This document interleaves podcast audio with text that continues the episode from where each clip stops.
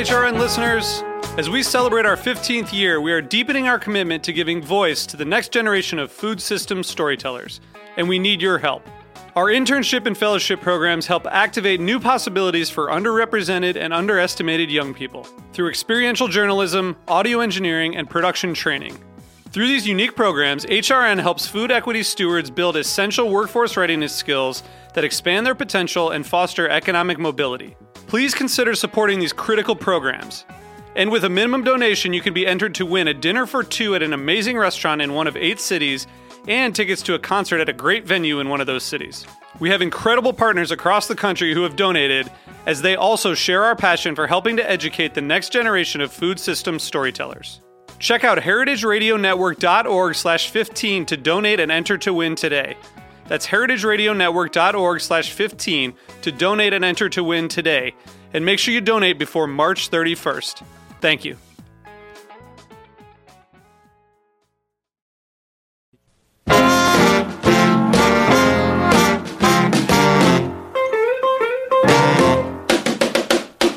Vicious, vicious vodka.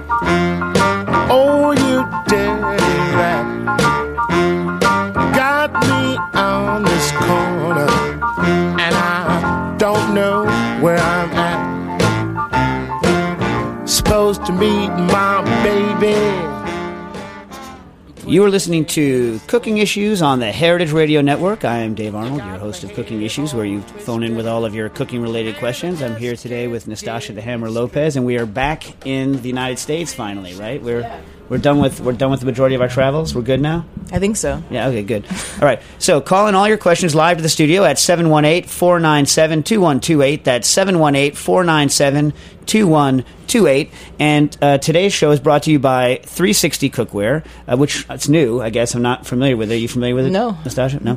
So 360 Cookware is a, top of the line stainless steel cookware that is made in America in the greenest cookware manufacturing facility in the country. It can be used to make all of your favorite recipes, but it also gives the option to cook using vapor technology. What does that mean?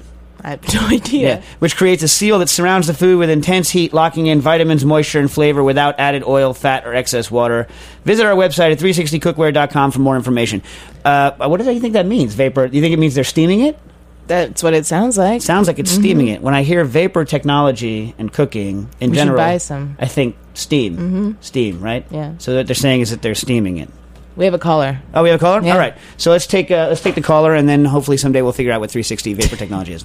Hello, caller. You're on the air. Hey, is that me? Hey. Outstanding. Um, so I had a question for you actually about um, sous vide cooking, Okay. and particularly the vacuum packing. Mm-hmm. So uh, Thomas Keller fairly famously has, has claimed that the, the home units, the, the food savers and things like this, manage to remove moisture. Um, and I'm trying to figure out how that's possible compared to one of the you know, very high end, you know, eight and ten thousand dollar restaurant systems. Right. Okay. Well, you can, by the way, at home you can get a, a like a commercial grade one now for I think about fifteen hundred bucks, like a really, really, really nice one. It's small. It's not as big as the commercial one, so you don't have to go spend quite as much money. But I think what he's referring to is. Uh, you know, for those of you out there that have a, a food saver, right, which is the kind of the normal one. There's other manufacturers now, but the kind of the one that's been around the longest is the food saver. When it's sucking a vacuum, you have to use specialized vacuum bags that have little um, crisscross lines in them, right? Right. And and that's is this what you have? You have the food saver. Yeah. Yeah, and so the the problem with those bags is is that the way that it sucks vacuum is by using those little uh, lines as straws and literally sucking the vacuum out of the out of the out of the bag. The problem is is that um, basically the air is constantly coming out and air pressure is pushing on the bag which forces liquid into those little straws. So if you let it run right it sucks the, the liquid literally sucks the liquid out of the bag like it's a straw. And that's probably what he's referring to. I don't think he's referring to it drying something out right?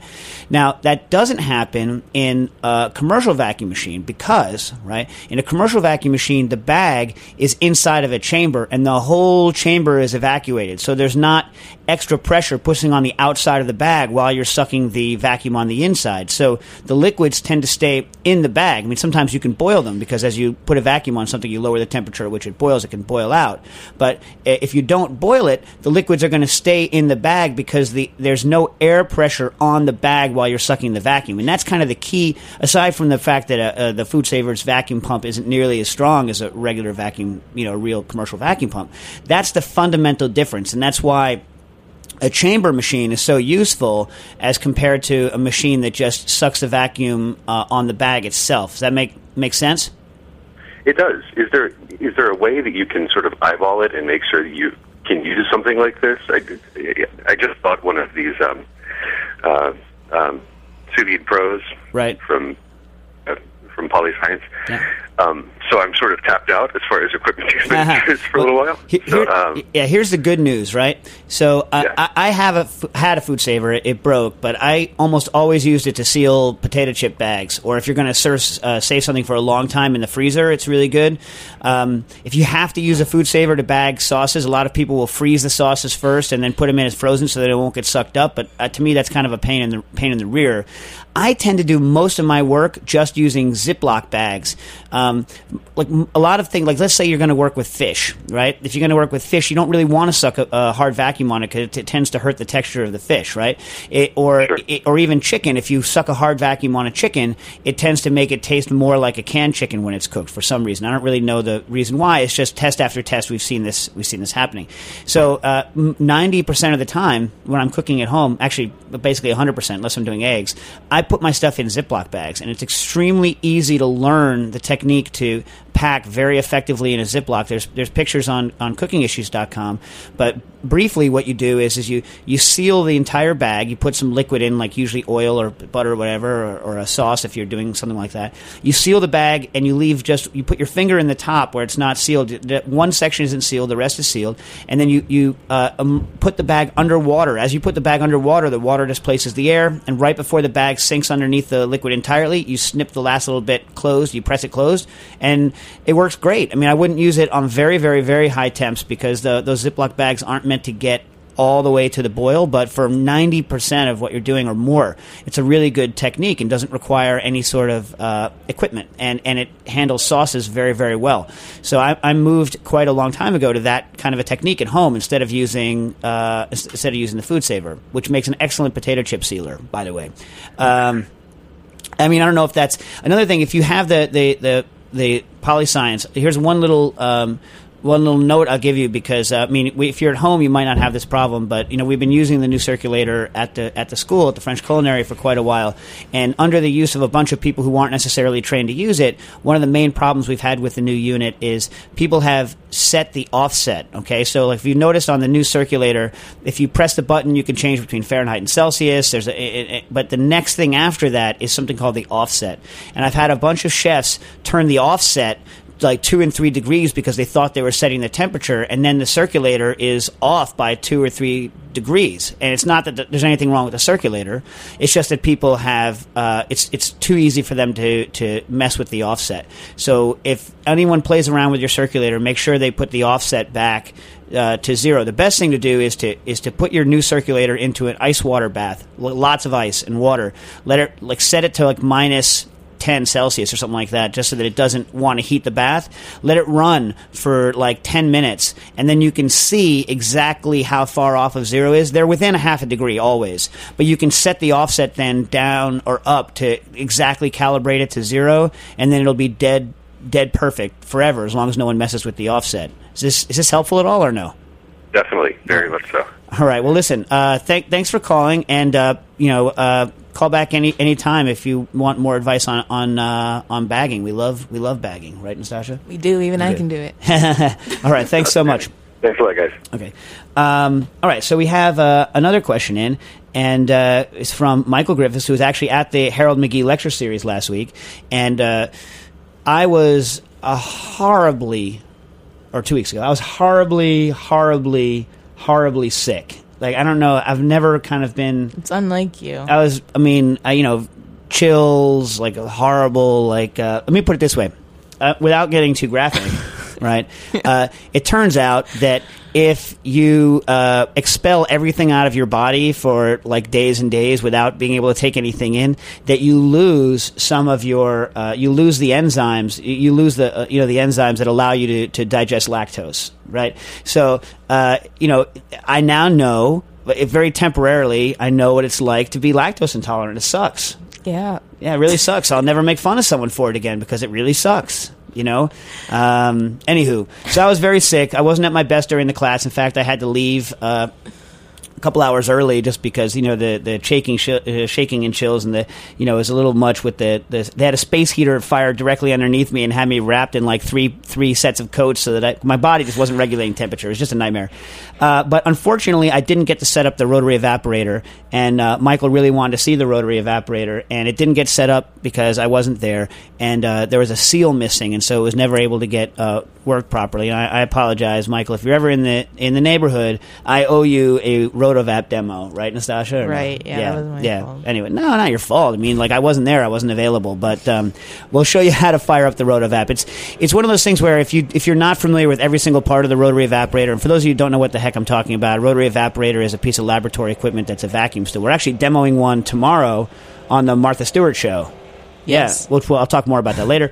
Um, but uh, uh, you need to know what every single part does, and if if you're just kind of remembering instead of like knowing intimately every part, it's almost impossible to set up properly. But I'll, I'll- do it for you if you're ever in the neighborhood, and I happen to be in the neighborhood and firing at the rotovap at the same time. But he has an actual question, uh, two actually. One is about parsnips. So uh, he juices champion uh, parsnips in the champion uh, juicer. The champion juicer, for those of you that don't know, it uh, it's a great little juicer. It doesn't do citrus, it doesn't do wheatgrass, but it's basically got these little teeth that spin, and it just you know, m- mashes the juice all to heck, mashes fruit or whatever vegetables all to heck, and then presses the juice through a screen, and then the the pulp, which is fairly dry, you can run it again if it's not, comes out the front. I love the champion. We juice apples all day long in that thing. We juice carrots in that thing. Eh, You know, ginger, horseradish. It'll juice most anything. Um, so uh, he's juicing parsnips in it, and he's taking the juice and he's heating it, and then it's all of a sudden thickening up. And I'm guaranteeing, I'm not guaranteeing, I don't know, but my guess is that the reason it's thickening up is that parsnips actually contain a good bit of starch in them. And so if you're taking the juice and heating it, you're probably functionalizing the starch. This is my guess, and it's thickening up just like uh, just like a starch would. That I mean, that's just my my guess. This is why you know, this, you know, parsnips contain a lot of starch, and to prove it, like if you store them for a long time, they get sweeter because the starch is being converted to sugar. So if you have a parsnip that's not very sweet, it's going to have a proportionally higher amount of starch in it. And I guess depending on how you're juicing it or how much the, the thing is being broken up by the juicer, you're going to get more or less of that starch in the juice. I don't know if you're adding the pulp back to it either to, to add that, but there's definitely going to be some free starch in there um, that is you know not functionalized until it's been heated and boiled, and then it's, it's going to thicken up. This is my guess. Uh, another question, and we'll take this before we go off into into break. Is he has a question about using agar and marshmallows. Um, so a, a lot of people actually are interested. And the agar, by the way, is for those of you that don't know, uh, is my favorite hydrocolloid, my favorite kind of gelling agent. I love agar because it's easily available. It's you know completely natural, been used for like a bazillion years, and it's extremely versatile. I love it. Uh, in fact, we're teaching a class where I'm going to do a whole bunch of agar tricks this Thursday and Friday. We're doing Yeah. hydro- hydrocolloids at the at the FCI. Uh, so. Um, Anyway, so the holy grail of, for a lot of people are vegetarian marshmallows, and um, and so uh, typically the marshmallow will be made with uh, gelatin or a mixture of gelatin egg white to provide the foaming. The gelatin sets, and that provides the structure for the marshmallow.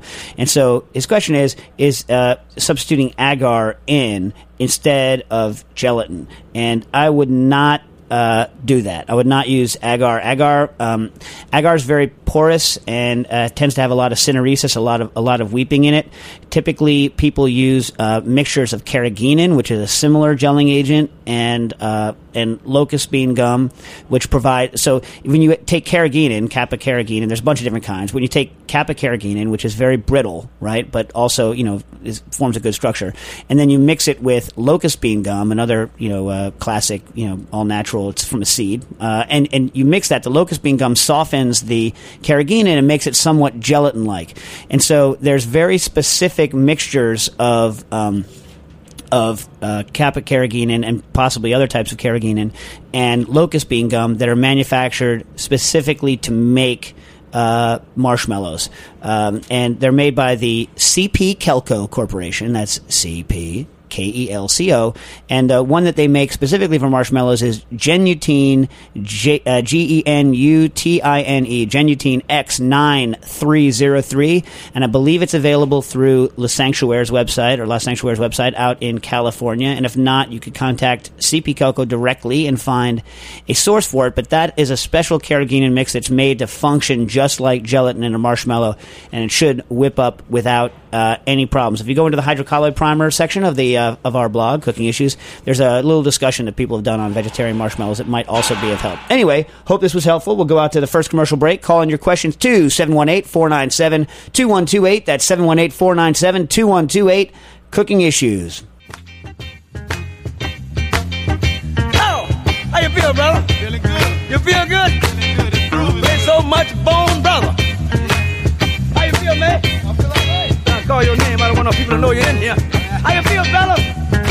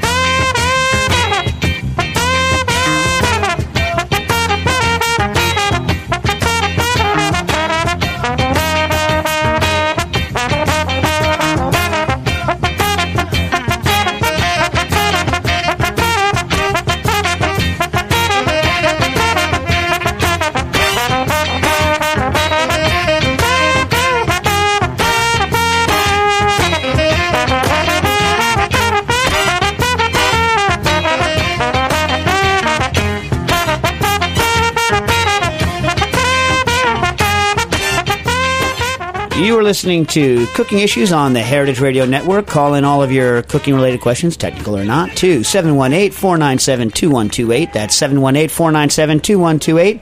We're going to be here for another segment or so, so you still have time to call. Um, okay, so uh, here's a question. Uh, a couple of weeks ago, I waxed Rhapsodic apparently about the wonders of fresh tofu, uh, and uh, Derek has made it himself, but encountered two big problems. When he's heating the ground soybeans to make soy milk, the mixture foams up an absurd amount, uh, and containing the mess was problematic. You know, I too have this problem uh, at home, absurd messes, but for many, many reasons, not just for making tofu. Cooking in small batches made it more manageable, but also more time consuming. Any tricks for controlling the foaming? All right, well, I think I said mentioned this before. The book to get on tofu is uh, the Book of Tofu uh, by William uh, Shurtleff and Akiko. Uh, I, I I can't pronounce her name very probably, but uh, Ay- Aoyagi. How do you pronounce that? I don't know. I'm terrible at pronunciation. I'm a, just such a jerk, such a moron. Anyway, I happen to have it in front of me because I was rereading it and trying to figure out all your problems. I think I found out your problem. Uh, when you're making, here's the process of tofu. For those of you that don't that don't know making tofu, you need to go first of all go make your own tofu. Uh, if you want like a, a highly highly technical tofu source, actually, Nathan Myhrvold's book when it's coming out, Nathan Myhrvold and Chris Young, the the Uber tech book that's coming out uh, very soon, like the the tech book to end all tech books, has a huge section on tofu and also on uh, tofu like curds from other things, like from peanuts, uh, I believe from edamame and from from many of these things. So that, that that's like when that comes out, that's going to be the revolutionary tofu tofu curd to, to end all tofu curd like books, I think. But uh, in the meantime, I will, I will tell you this. So what you do is you take uh, soybeans, right? You know, hopefully relatively good quality soybeans that aren't too too old. You want to soak them for eight to ten hours. You break them open, you look at the inside to verify that they've soaked through but haven't over soaked. Right? Then it, you, I usually use about a, a cup and a half, which is what uh, you know the Shurtleff book recommends. Then uh, you're going to blend those with v- with very hot water in a blender. Right? Then you're going to add that to more water and heat it right until it just gets to the boil. You're not going to boil it with all the pulp in it. Then you're going to uh, pour out that you know you're going to get a sack like a cloth. Then you're going to pour the that entire mix it's got the it's got the you know the pulp and the and the soy milk into a sack and press it out then you're going to re-moisten the you know the stuff that's left over, which is called okara. That's like the hulls and the solids, right? Remix that with some more hot water, bring it up to a boil, and then and then pour it pour it back out again to get the the, the soy milk out, and then then you boil the milk uh, to kill, you know, kill all the, the enzymes in it to prevent you from uh, from using all the, all the protein. If you try and boil it with the with the actual okara in it, with the pulp in it, I think you're going to have horrible boiling mess problems. You're probably going to get uh, okara, you know, boiled and stuck onto the bottom of your pot. It's going to be a king hell mess. So uh, what I typically do is a little bit different from what they do in the because in the book they're very concerned about energy consumption, which is smart because this guy is very very concerned about all this kind of stuff. But in general, I have about seven and a half cups of water that you bring, uh, you know, you keep it hot. It's basically almost at the boil, and then you have uh, another pot with uh, another like eight cups of water uh, boiling in it, and it's just going to sit there and boil. And so what you'll do is you'll take uh, you'll take like a half of the soybeans that you're going to have soaked. If you start with a cup and a half, it'll increase slightly after it soaks, and you blend that with two cups of water out of the out of the boiling water pot. Blend the hell out of it, hopefully in a Vitaprep. Then pour it into the pot with seven and a half cups. Then blend another batch of uh, soybeans with two cups water. Pour pour it in. Take like a half cup of that boiling water. Rinse out your blender. Pour it in. Right. Bring that whole thing to uh, a boil. Then drain it off. Press out the okara. Mix another three cups of the boiling water that you have left over with the okara to get the rest out. Squeeze it again, and then you have about a cup left over to use with your solidifier. Now uh, he also had problems. He was using nigari. Nigari is the traditional Japanese solidifier that's used, and it's basically a derivative of seawater. It's not the, the sodium part. They'll take the sodium chloride off uh, off the seawater, and then all the other calcium and magnesium salts that are left over, and it, you make the the nigari out of. And you can buy nigari a bunch of different ways. You can buy it as a liquid. You can buy it as a solid. I have to say this: I have not had that good luck with uh, nigari myself.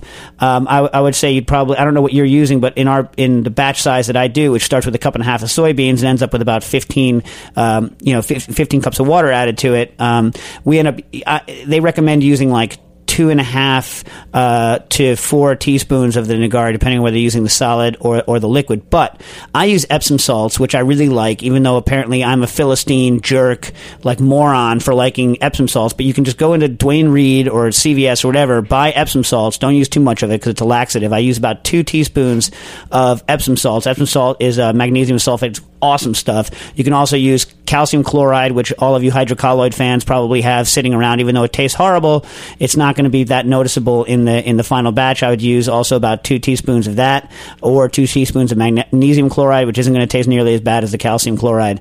Um, and you can use any one of those things. I've really had no luck using acid to make it, but other people other people have. And you're going to want to put it in in several stages. You stir some in, and then you pour some over the top and let it sit. And it takes minutes for the curd to form. Another thing you- you're going to want to do is when you're getting the curds, you, you're going to want to press down on them and get the whey out. Don't try to agitate it too much. You're going to break the curds up into tiny things, and it's going to be a nightmare, and all hell's going to break loose. Uh, so anyway, so I hope that does that sound helpful, or does that sound Yeah, wait, unhelpful? I have a question. Okay. My mom buys tofu and my dad won't eat it because he's like a meat and potatoes kind of guy. So, what's Yeah. the best recipe you have with tofu? Well, that's interesting. When I make my own tofu, I tend to just want to eat it because you put a lot of work into it and it's delicious. I, I, I hate the idea of taking tofu and making it into some fake other crap. You know what I mean? The problem with most tofu that you buy, unless you're going to a like a like a high quality tofu shop where they're making their tofu every day, is that the tofu's been soaked in uh, so much water. It's sitting there in water that all of the actual flavor of the soybean has been leached out of it, and it's basically worthless. You know, when you're making your own tofu you have. Uh, I'm not going to offend anyone here. I, mean, I don't mean it's worthless. You know what I mean? It's just it's not for me. Like I never use it. I never buy it. Like I like making tofu and using it, but I never buy it. When you make it yourself, you can you can use like you can keep it like a cloud tofu, which not pressed at all, which is amazing in soups. A lot of Korean soups uh, done that way, it's delicious. You know what I mean? You can make a, a very soft tofu. You can make a firmer tofu. You can mix stuff into the tofu and set it. But for me, the main key is that you haven't completely gotten rid of all the, the original whey that's in there and there's no extra added flavorless water that's leached out what flavor it has because tofu has a really delicate amazing flavor when it's used when it's when it's made fresh and it's used just as is. And i literally like i can't i, I never have enough to use in recipes because i'm always just you know cutting it and then eating it with like a, an amazing dipping sauce. But you know if you're to buy tofu you know, i fry the hell out of it that's going to help. You know what I mean? That's going to help. You know, I don't know. Like, I'll uh, see if she can make it. yeah, making tofu is amazing, and, and it shows you it shows you kind of what you can do. I mean, it's really. It, I just don't. I mean, I just don't much like the tofu that you buy in the store. Like, I just can't. I mean, I can eat it when it's you know chopped up and put into things, but I'm never like, wow, you know, store bought tofu. That's amazing. Okay, we can't wait to have another thing of uh, store bought tofu. You know what I mean? Yeah.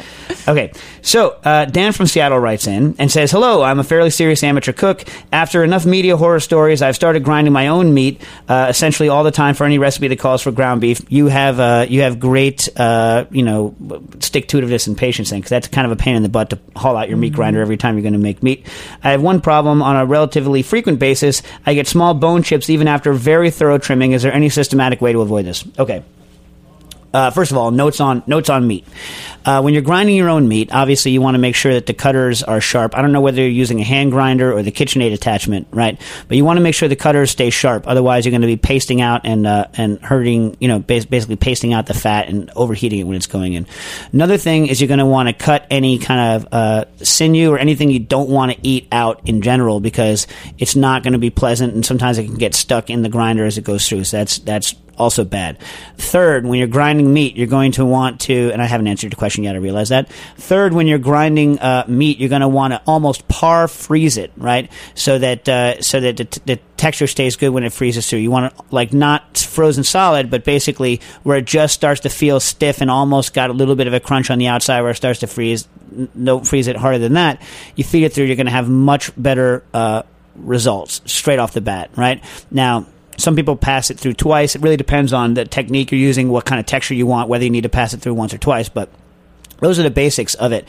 I think the main problem people have, and I know you say you're doing a thorough trimming, is uh, not trimming the the meat properly. If you're putting uh, just big chunks of meat in and and the sinews going in and cartilage is going in, you're not going to have a, a good product. So I think trimming it uh, before you grind it is the most important thing you can do. Trim it into the pieces, then put those pieces on a sheet tray, put them in the freezer, par freeze them, then grind them. That's the way to get good results.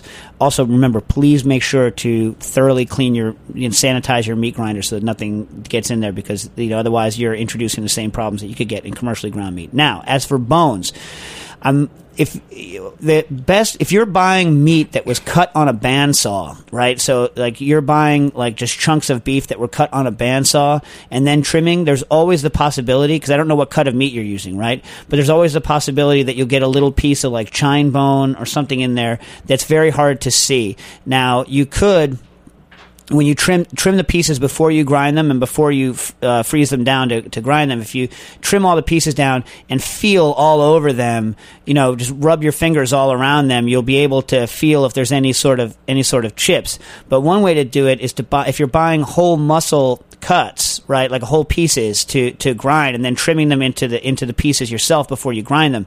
That's the way to avoid a, a, a lot of bones because you can see if someone's cut through, for instance, like the spine or something like that, or you see like a lot of bone things. You can see the entire structure of the bone, and it's going to be a lot easier to cut all of those pieces out and trim down than it's going to be if someone just takes meat and puts it in a bandsaw, and, and it's hard to tell what the bone structure and the muscle structure is, right? So that's the first uh, thing to do, and it also gives you like a real sense for the quality of the meat that you're using because you're going to be chopping it into strips yourself. Um, because I because I, that's when I grind. That's typically what I'm doing, and I don't have problems with bone chips. So I'm assuming, I just, I'm just assuming that you're buying pre-cut meat, uh, like stew meat that's been like put through uh, a bandsaw, and that's always there's always a slight chance that someone's going to get a bone chip in. What do you think, Nastassia? I think that's a good answer, dude. Yeah, we have to yeah. take a break. Oh, all right. So uh, going on to our second break. Call your questions in to 718-497-2128.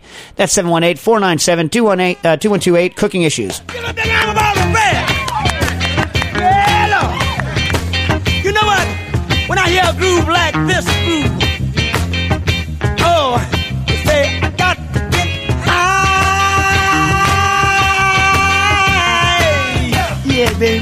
Yeah. Yeah. Like way up young, man. Ah, and things. and things. Look here. Someone got a groove like this. You know,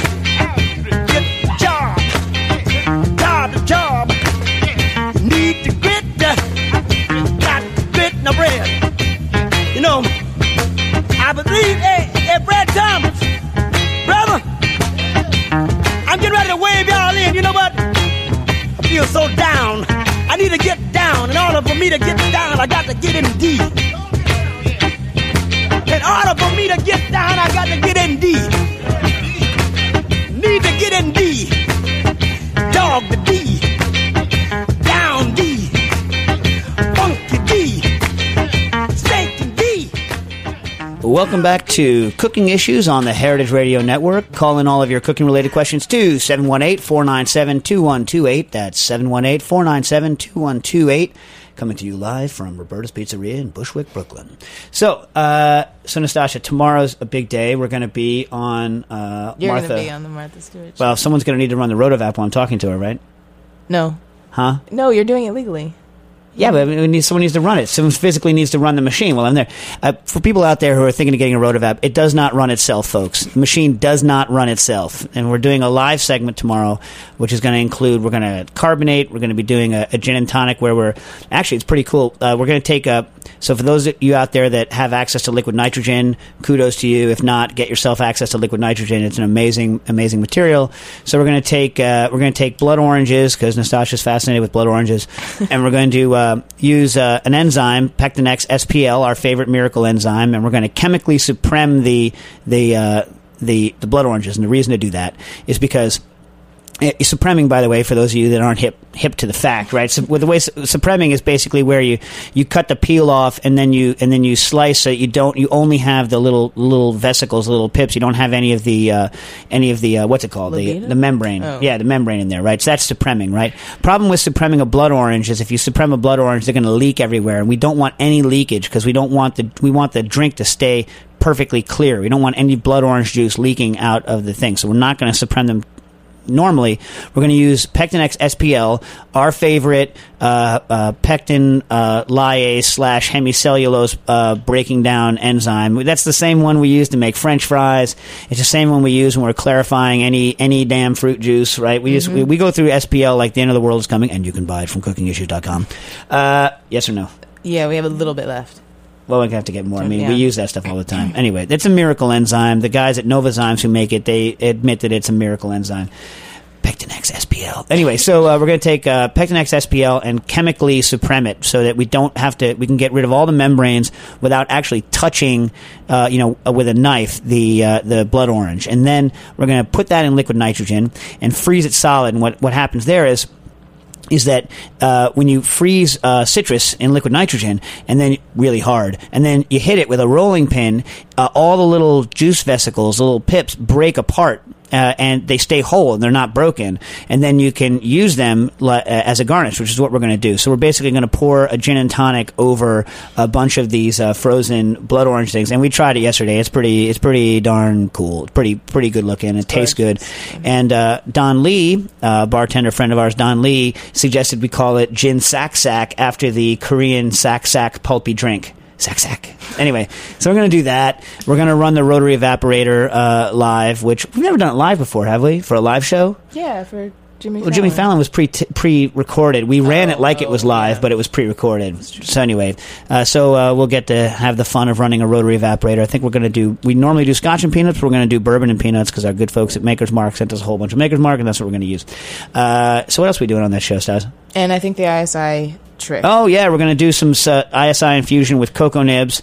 Uh, at least this is what I think. Well, see whether they pare us down. But anyway, that's what that's what we're going to work on. Speaking of pairs, I know I spoke about this before. I don't want to get too into it because I know I've spoken about it before. I don't want to bore the hell out of you guys. But this, I have a, uh, uh, uh, I need help on this. The t- obviously the two pears that Nastassia and I tasted that were like. Damn, I need that pear, right? Damn! One was Narun Barun, N A R U N B A R U N, right? It's in the list of stuff at the Brogdale, which is the Miracle Fruit Collection in Kent that Nastassia and I visited a couple weeks ago. Narun Barun is the pear that uh, it eats like a pear, it's juicy like a pear, it com- has no astringency whatsoever, and has the aroma and taste of a quince. It's a miracle pear. Sucker is a miracle. However, it is nowhere else to be found. I could not find any other collections that have it. I couldn't find any references to it. If anyone out there, and we, we've gotten in touch with uh, the agricultural extension, uh, the, the, the germplasm library for pears in the U.S., which is in Corvallis, Oregon, we haven't heard back from them yet. But if any of you have any knowledge of this pear or of any other pear that tastes like uh, and smells like a quince but has no astringency, please get in touch with us because I'm desperately seeking this. It's a miracle pear. Hey, Dave, how do you spell it? N A R N A R U N new word B A R U N Narun Barun. Uh, and it, I think it's derived from Turkish, meaning like like awesome scent or something like that. I think it in Turk in Turkish, I think it means like awesome scent or graceful scent or something like that. The other pear that we can't seem to find that was delicious was uh, Nimrod, and I know it sounds like you know like like a moron like Nimrod, but it was right there on the thing, and we'll put pictures on because I'm going to put the pear post up soon, God willing. Uh, but Nimrod tasted like ca- candy. The pear tasted like candy. So we want anyone to find these. Am I correct? We want Yes. anyone to find these pears. Yes. Help us find these pears. Please help us find these pears. Um, right? Yeah. Yeah. Okay.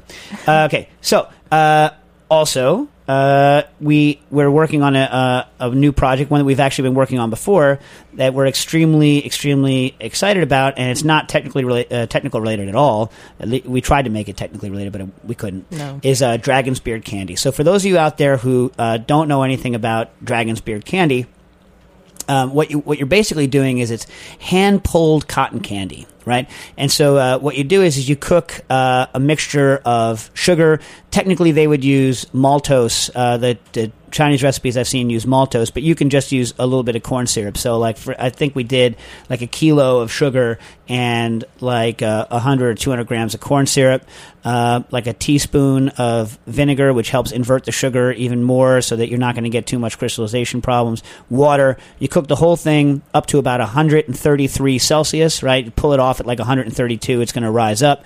Uh, and then you let it cool down. You set it into kind of hockey puck shapes, right? Then after it sets into a hockey puck shape hard, you nuke it for like 10 seconds to make it pliable again. And then you form it into a donut. And then as you, after you form it into a donut, you pull it uh, in your hands, keeping it very even, and you keep dredging it in. Uh, we used cornstarch. You can use rice flour. We use cornstarch. You keep dredging it in this, and then flipping it as a figure eight, and and basically every time you flip it a figure eight and put it back into a circle again, and keep pulling it, you're doubling the number of strands. So we do this like like 13, uh, 14 times, which is like you know two to the 13th, so we're talking thousands of, of stre- threads by the time you're done. Hence Dragon's Beard, because it looks like little like threads of, of candy. The stuff is amazing. The stuff is awesome. It's got an, a fantastic texture. It's totally different from from cotton candy. The trick is, and we're going to put it up on the blog. The trick is pulling it the right way. And so you can look on uh, there's videos on the web. A guy named uh, Peter Pang. I'm not making that up. Peter Pang, P A N G, has a um, and it's his recipe that we use basically. He has a, a thing where you can see it. And there's a bunch of things if you look up Dragon's Beard on the internet that you can see uh, people doing this, but they don't really tell you the key. Here's the key to it to do it to do it right is basically the front hand, and you'll have to look on the on the website. But the front hand holds still, the back hand uh, pulls the candy, and then you rev- you reverse grip it again and pull it. And that's the that's the trick. If you really, whenever this is any chef, by the way, it's not just with Dragon's Beard. I almost always ignore everything that a chef is saying because a lot of times it's wrong. And I've spent all of my time focusing on their hands. Like how how are their hands connected to the food? How is their hand connected to the knife? Like for instance, like learning soba. I was at a soba class. Well, soba is you know buckwheat noodles, and I was uh, at a soba class once, and everyone was looking at the chef's face. And while the chef was sitting there cutting the, the noodles by hand, because you cut the soba noodles with hand with a special knife, useless. Well, you're going to look at the guy's face. The guy's face doesn't cut noodles. You know what I mean? The guy's hand cuts noodles. So you want to sit there and like watch watch the dude's hand, and that's how you learn anything. It's the same thing with the dragon's beard. The only way that we were able to get somewhat proficient is not by the instructions that are on the web because they're basically useless. It's it's watching their hands and seeing what's happening, and uh, then practicing. Now that's the good That's news. a good tip. That's a good tip, right? Mm-hmm. The the bad news is is that we, that you know I kind of like my job is a tech guy, right? The FCI, so I figured we're going to tech it up. So I was like, we're not going to use rice flour or cornstarch or any stupid. Cra- oh, by the way, I also spray it with a little Pam before I start, so I'm cheating. So you know, don't tell anyone. It's kind of technical. yeah, kind of technical. Yeah, right. There you go. Pam. Boom. Tech. Anyway, so no. So we were like, okay, we're going to use. Well, we tried tapioca and sorbet and sorbet N. By the way, when you ask for tapioca maltodextrin and you want to make a powder out of an oil, I, I mean, I don't know how many times I've said this to people. Do not say just tapioca maltodextrin. Say N-Zorbit uh, M. I think uh, tapioca maltodextrin from the National Starch Corporation because no other tapioca maltodextrin will make a powder out of an oil. Anyway, that said, I, I said a million times, and yet it still happens. Anyway, whatever. So uh, we tried to mix uh, flavorful oil with tapioca maltodextrin, and then cut it with cornstarch, and the texture wasn't as good, right? Right.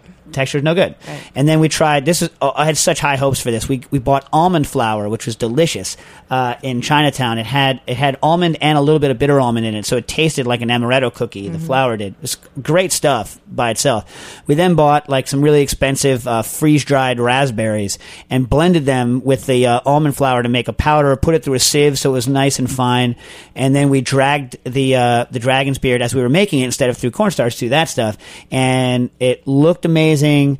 It tasted amazing. Texture sucked. Texture was terrible. It was not nearly as good. Right. Right. Yeah.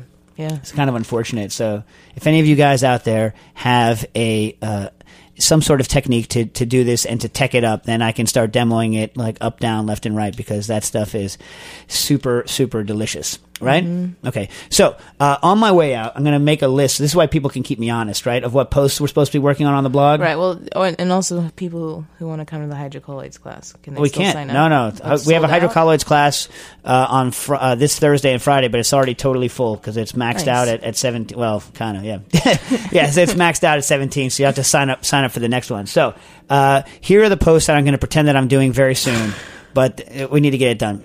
By the way, so uh, we've done a lot of tests recently on kombu. Kombu is delicious. Someone's got to keep me honest. We've done a lot, a lot of interesting work with uh, kombu. Our good friend Yuji uh, Haraguchi at uh, at True World Foods, our Japanese uh, mega supplier, sent us some amazing kombu. We tasted it from the top, from the bottom, from the center, different concentrations. So it's really building on our old post on kombu, which you can check out. I love myself some kombu. I got to obviously do the pear post. Yeah. Someday I have to get back and finish those low temperature Yeah. Cooking things, right? But the most recent post we have out is on Country Ham. And I encourage you to go read it. Uh, I love American Country Ham. Uh, one of our sponsors, actually, of our show is S. Wallace Edwards, who makes one of the finest country hams uh, here in the United States. Uh, Which one did we have last night? Uh, we had from Finchville Farms. Finchville Farms is a manufacturer in Kentucky uh, that was actually just bought recently, uh, a couple years ago, by someone, but who's kept all the old techniques that the Robertsons uh, use, and the Robertsons are still there, uh, you know, curing country hams. But uh, I encourage everyone to buy more American country ham, and just please, please do not. Well, you can cook it if you have to. Don't overcook a country ham, and better yet, don't cook it at all. Slice it on a meat slicer and serve it like prosciutto. So uh, go eat your country ham. Try out S. Wallace Edwards. Try out uh, Finchville Farms. Try out Colonel Newsom's out of Kentucky. Try Allan Benton out of uh, out of Tennessee. Try uh, Burger Smokehouse, which makes a bunch of commodity hams. Also makes a really delicious uh, attic aged one, which is their special one. They're out of Missouri. What do you say? Heritage. Her- what heritage? They don't make a country ham. Oh. we'll just eat their ham. Eat, yeah, ham is look. Look, a fresh ham is a fresh is a fresh ham, right? Like God wants hams to be cured. He especially wants them to be cured into country hams and or dry cured uh, hams. Like this is like like if a pig is going to die, right? You're going to kill a pig, right? Pigs are smart. Uh, they're friendly. They're amazing creatures. You're going to kill this pig because it's so delicious. Like you owe it to the pig to make the the ham into a dry cured country ham. Seriously, like it's like the height of what can happen to uh, a, a pig in terms of meat. It's the height of what can happen. I mean. Um, Anyway, that's my feeling about it. Uh, thank you. This has been Cooking Issues, and we'll see you again next week.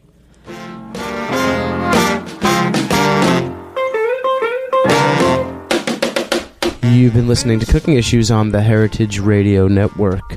And today at 3 p.m., there will be a live episode of The Food Scene on heritageradionetwork.com.